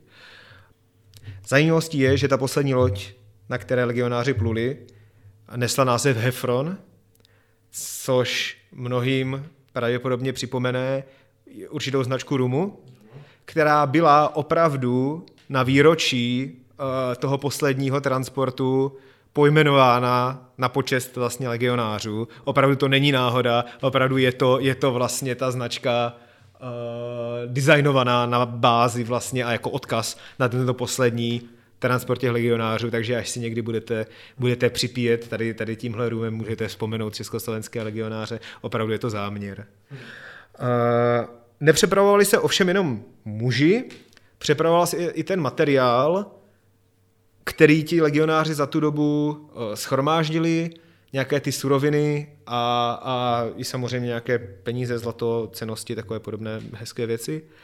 Toto třeba je v podstatě do puntíku popsáno v té knize Daniely Bradlerové, Vojáci nebo podnikatelé, opět pokud to někoho zajímá, ty ekonomické aktivity a vznik legiobanky a tyhle ty mýty, Uh, ohledně toho vzniku té republiky a těch legií ruských, doporučuji prostudovat, tam opravdu jsou strany a strany velice podrobných soupisů toho, kde, co, kolik bylo naloženo, jak převezeno, komu odevzdáno, je to opravdu zpracováno do detailu. Co bylo zajímavé, ta plavba na těch lodích trvala relativně dlouho, vidíme, že to průměrně byly třeba nějaké dva měsíce, někdy to trvalo déle, někdy kratší dobu. A, a ti legionáři vlastně na těch lodích neměli moc co dělat. Což znamená, že tam nám vznikla poměrně zajímavá kultura. Během těch transportů vznikaly například uh, hudební tělesa na těch uh, lodích. Případně pokud už existovali dřív, tak tam koncertovali. Často se konaly nějaké zajímavé přednášky, protože spousta těch legionářů měla nějakou odbornost. Často to byli buď spisovatelé, nebo třeba učitelé, nebo naopak nějací technici. Takže pořádali přednášky pro ty, pro ty svoje bratry legionáře vlastně na těch lodích. Pořádali se různé hry, nebo i nějaká sportovní utkání, pokud to bylo možné. Vycházely třeba časopisy a noviny. Vyloženě na těch lodích, že pokud to zrovna byla loď, která si naložila, nebo na, ní, na níž existoval nějaký tiskařský stroj, nebo se někde po té cestě podařilo nějaký tiskařský stroj koupit, tak vlastně ty dva měsíce vydávali nějaké vlastní noviny, které pak distribuovali. Opravdu je, je zajímavé pozorovat to, jakými způsoby oni se vlastně bavili na těch lodích, když už věděli, že je to vlastně za nimi. A byl tam určitý nárůst optimismu. Hodně se třeba hovořilo o literatuře, a o té československé historii, nebo české a slovenské historii, protože oni se vlastně připravovali na ten příjezd do toho nového státu, připomínali si ty dějiny, vlastně se navzájem ujišťovali v tom jakoby novém československém duchu. Je to, je to, je to zajímavé a je na tom vidět velký jaksi optimismus a, a velké těšení, až bych řekl, na ten, na ten příjezd. A samozřejmě to nebylo úplně bez problémů. Ještě i na těch lodích došlo k úmrtí těch legionářů, ať už to byly nějaké tropické nemoci, nebo to třeba byly následky zranění, které si dovezli vlastně z té, z té války proti bolševikům, nebo to byly i nějaké nehody, nebo tak. Je to poměrně smutné, existují na to články, které to vlastně sepisují, že i v těch posledních měsících, kdy už vlastně jeli domů, někteří ti legionáři se prostě domů živí nedostali. Ale obecně vlastně celá ta operace, když často mohla být poměrně chaotická, nebo vypadat poměrně chaoticky, tak vlastně šlo o veliký úspěch. Ti legionáři vlastně potom přikročili k tomu, že, na, že nakupovali i vlastní plavidla, na která třeba nakládali právě to zboží a potom je potom dopluli a v tom přístavu je prodali a ty utržené peníze přidali k tomu jmění, které si dovezli. Byla to taková, taková jedna velká spekulace, kterou právě Uh, třeba řídil ten František Šíp, to je taky, jak už jsem to zmiňoval, poměrně, poměrně zajímavá postava celých těch československých legií na Rusy. A tento vlastně námořní úspěch ve spojení s tou úspěšnou námořní bitvou na, na uh, jezeru Bajkal paradoxně, čistě z hlediska statistiky, činí Česko- československé námořní síly jedními z nejúspěšnějších v historii. Máme to samozřejmě fakticky nesmysl, ale kdybychom se dívali čistě na čísla, tak československé námořní síly nebo československé loďstvo má, co se týče bitev, sto procent úspěšnost. Žádné jiné loďstvo takovou úspěšností neoplývá. Takže samozřejmě to je takový, takový vtípek, ale, ale o té bitvě na tom Bajkalu se často hovoří, právě jako o dalším z těch husarských kousků, těch legií, o nich, jak jsme to viděli, už od těch front té uh, první světové války přes celou tu anabázi, uh, oni těch husarských kousků spáchali poměrně hodně. A vlastně i tento transport byl do určité míry husarským kouskem. A je vlastně fascinující, že oni byli schopni takový počet lidí vlastně bezpečně dostat přes půl světa zpátky do Evropy. A poslední otázka bude směřovat k tomu, jak je potom doma přijalo Československo. V tomhle smyslu jsem si vzpomněl na dokumentární film, který režíroval Peter Jackson, který ho tady jako netočil, ale dal dohromady nějaké záběry z první světové války, dal to do barvy a ti lidé, kteří tam během dokumentu povídají, jsou, jsou vojáci z první světové války, se kterými si dělali potom později rozhovory. A co mě tam zaujalo, bylo to, že spousta těchto vojáků si myslela, že jakmile přijedou do vlasti, takže budou nějakým způsobem oslovováni jako hrdinové, ale měli často problémy se nějakým způsobem zapojit do té společnosti a lidé na ně nějak minimálně tak, jak si představovali, na ně nepohlíželi. Probíhalo něco podobného i v Československu, nebo byli přijati jako, jako hrdinové? To je zajímavá otázka a je to do určité míry i to, co já se snažím zjistit v rámci svojí dizertační práce a snažím se na, nalézt odpověď právě na tyto otázky a jakým si způsobem zmapovat ten jejich meziválečný život, těch legionářů. Je tady potřeba si uvědomit, že ti ruští legionáři se do té republiky vraceli jako jednoznačně poslední, a to často ještě výrazně poslední. Jak říkám, ten poslední transport dorazil do Evropy dva roky po skončení první světové války. Znamená to, že ti ruští legionáři se jednoznačně nezapojili do, do bojů té, té první světové války, především proto, že ty první transporty už začaly odjíždět, když byla válka čtvrt roku hotová. Nezapojili se ani do bojů o to Těšínsko a o Slovensko, do kterých se vlastně třeba zapojovali francouzští a italští legionáři. A hlavně oni přijeli tak pozdě, že teď to možná bude znít Až, až nevhodně, že už vlastně často nikoho nebavilo je oslavovat. Bylo tam určité zklamání, ono tedy to určité zklamání uh, bylo patrné často u všech legionářů. Uh, Vladislav Preininger, uh, který se později stal v československé armádě generálem a tehdy byl důstojníkem francouzských legií, popisuje, že po návratu do Prahy, a to byl návrat ještě na podzim devatenáct set osmnáct nebo úplně v prvních dnech roku devatenáct set devatenáct, v každé rotě byl tucet rozvodů, že ti legionáři často se vraceli po spoustě let a zjišťovali, že už třeba na ně někdo doma nečeká, nebo že mají o něco více dětí, než měli, když odjížděli, nebo že třeba to hospodářství, které tam zanechávali, bylo úplně rozvrácené, což často nebyla v úzovkách úplně ničí chyba. Prostě se to stalo, anebo případně ta žena, která na to zůstala sama, ta prostě nedokázala obhospodařovat. A v momentě, kdy poprodávala stroje, poprodávala půdu, tak jim sice zbyl grunt, ale ten grunt neměl co živit, což znamená, že on prostě byl jak kůl v plotě. Vlastně to bylo tak na toho prodat a začít úplně od píky. Jestli se o ně ta republika postarala, my si musíme uvědomit, že za celé první republiky, to není jenom teď po té válce, idea sociálního systému byla úplně jiná než dneska. Tehdy v podstatě neexistovalo do té míry, do které my to známe dneska, ani zdravotní pojištění. Zdravotní pojištění za první republiky fungovalo spíše tak, jak ho dneska známe z Ameriky. A často bylo vázáno na zaměstnání nebo na nějaké jaksi odborné unie nebo, nebo svazky nebo sdružení, vzájemná vlastně, a sociální pojištění a s tím spojené vlastně ty dávky, jak je známe dneska, také úplně neexistovaly. Především všichni legionáři se snažili sehnat práci. tehdy v podstatě to, co oni často od státu žádali, bylo dejte nám práci, ať si můžeme vydělat, ať, ať vlastně ty peníze můžeme mít. To byl samozřejmě taky problém těch ruských legionářů, protože oni se vraceli výrazně pozdě a spousta těch lukrativních míst už prostě byla rozebraná.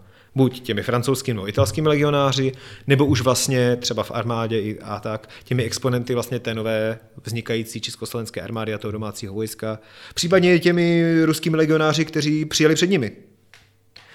A to samozřejmě vzbuzovalo rozpaky minimálně.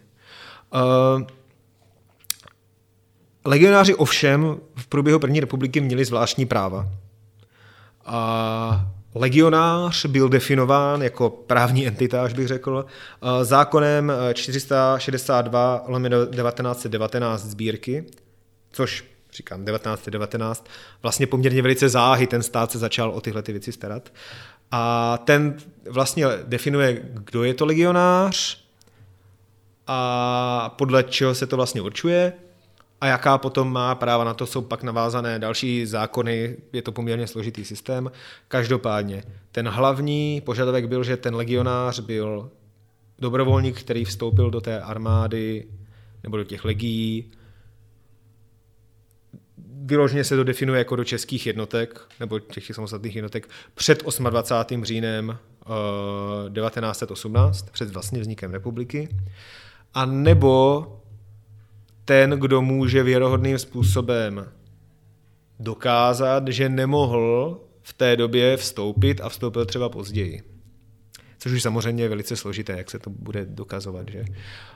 Tito legionáři podle zákona, jak se jim říkalo, pak měli opravdu nárok například na určitá pracovní místa. Zajímavostí je, my dneska známe pojem trafika, teda krom toho obchodu jako takového, i jako jakýsi takový um, třeba přiklepnutý úřad nebo nějaké teplé místečko. To totiž vychází především z první republiky, kdy stát vlastně garantoval licence na provozování trafik právě především těm legionářům, kteří byli v sociální nouzi. Takže oni opravdu doslova dostávali trafiky. A, a to bylo, jakoby to byla podpora, nebo to byl druh podpory vyhrazený především legionářům.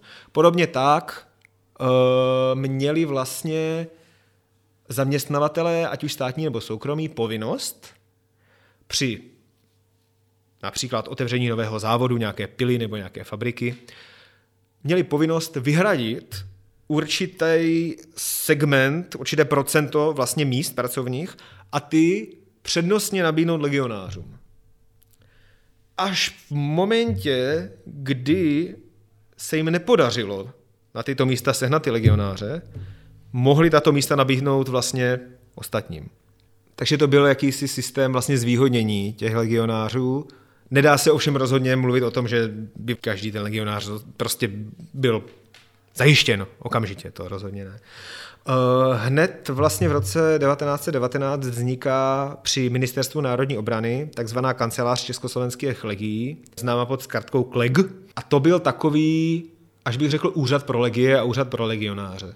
Krom toho, že se zabýval vlastně evidenční činností a statistickou činností a nějakými jaksi připomínkovými záležitostmi, pravoval například památník odboje na Vítkově, tak především měl několik oddělení, která se starala právě o sociální otázky. Jednak tam byl takzvaný referát podpůrný, který se vlastně staral o příspěvky hmotné nouzi, dneska bychom řekli opravdu, když prostě přišla kolkovaná žádost od toho legionáře, že je v takové hmotné nouzi, protože nemá práci a nic a opravdu už nemůže, tak tento úřad nebo tato kancelář měla rozpočet, ze kterého, ze kterého mu byla schopná přidělit jednorázový příspěvek, aby neumřel, když to řeknu úplně hloupě. Z další strany tam byl třeba referát umisťovací, který právě shromažďoval informace o těch pracovních místech a vydával věstník, nebo respektive ten věstník vydávalo celé to, vydávala celá ta kancelář. Ale v něm byly publikovány ty pracovní nabídky. Takže on vlastně byl jaksi, až bych řekl, takový uh, linkovací úřad, který vlastně pojoval ty zaměstnavatele a ty potenciální zaměstnance, to tam také bylo. A co bylo velice zajímavé, byl tam i takzvaný referát kolonizační. To byl zajímavý projekt, kdy vlastně stát prostřednictvím tady toho klegu nabídl vlastně, až bych řekl, takový ten skoro středověký systém té kolonizace, kdy především na Jižní Slovensko, které bylo v té době říce obýdleno, ten úřad nebo ta kancelář tam založila několik osad, vyloženě tím způsobem, že vlastně zařídila těm zájemcům půjčky, za které oni vykoupili ty pozemky, na kterých postavili ty domy a na kterých hospodařili a postupně ty půjčky nějakým způsobem spláceli. A tak to vlastně vzniklo několik čistě legionářských osad, především na tom jižním Slovensku, ale i jinde. Vlastně po té nové Československé republice jedna vznikla i na Podkarpatské Rusi. Takže nelze říct rozhodně, že ten stát se o ty legionáře nestaral. Krom toho třeba vznikaly ozdravovny a z dnešního pohledu bychom třeba řekli i chudobince. Ten kleg vlastně v průběhu té první republiky získal několik lázeňských domů a dokonce provozoval i letní tábory pro děti těch legionářů. A rozhodně se nedá říct, že by o ně nebylo staráno. Otázkou je, jestli o ně bylo postaráno. Rozhodně tam máme případy, kdy, kdy především třeba z té uh, hospodářské krize na konci těch dvacátých let, kdy prostě docházelo k sebevraždám, kdy přichází dopisy, které říkají, prosím, pomozte mi, dejte mi cokoliv, nebo já prostě spáchám sebevraždu, protože já jsem tatík od rodiny, mám ženu a pět dětí, my nemáme co jíst, já už to prostě nezvládám. Já nevím, co mám dělat, práce není. Takže i tak ti legionáři vlastně trpěli. Ovšem měli určitá privilegia, která zbytek toho obyvatelstva neměl a která vlastně byla odvislá od toho v úzovkách legionářského statusu. Velká část té agendy toho klegu bylo právě to, že ti jednotliví legionáři si vlastně nechávali potvrdit ten svůj legionářský status. Oni pak dostali takovou legi- legitimaci nebo takové potvrzení a tím potom mohli se ucházet vlastně o ta místa a o ty výhody.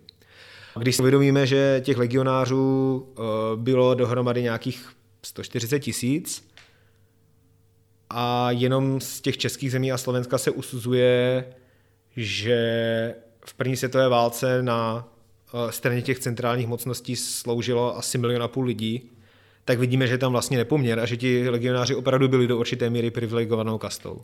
Souvisí to s tím, že to jejich válečné úsilí do značné míry rozhodlo o vzniku té republiky.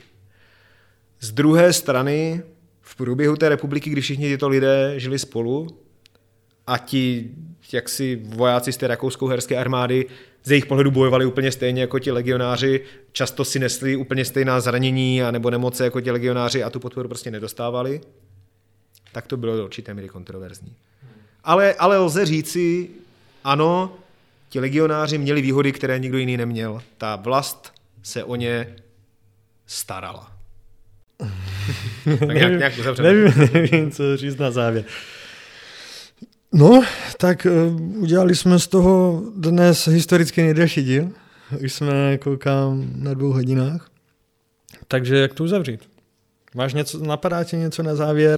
Já si myslím, že to téma těch legií je záležitost, která by měla být připomínána a neměla by být připomínána. Já jsem se tady o to, o to trochu snažil, jenom z hlediska těch velkých bitev a takových těch opakovaných formulek, jako je Zborov, Šampaň, Dos Alto, anebo Česká družina Rota nazdar, ale pro zájemce opravdu doporučuju podívat se trošičku pod povrch, přečíst si některé ty legionářské paměti anebo některé ty knihy, já už jsem tady sám jednu dneska opakovaně doporučoval, případně potom Dějiny československých legií v datech od Jiřího Fiedlera, kde opravdu den pod ní jsou rozepsané vlastně ty události a ten širší kontext těch legií na všech těch frontách. To bude, to bude asi hodně široká kniha. Je to taková tlustá publikace, ale ona opravdu funguje jako encyklopedie. Ona se nemusí číst od začátku do konce. A nebo rozhodně doporučuju návštěvu Legiovlaku, který přes léto bude mít zastávky po celé republice, což je uchvatný projekt, který už dneska funguje snad osm let. A snaží se přibližovat právě tu realitu toho života těch československých legionářů na té Sibiři, v těch vlacích, v těch tepluškách.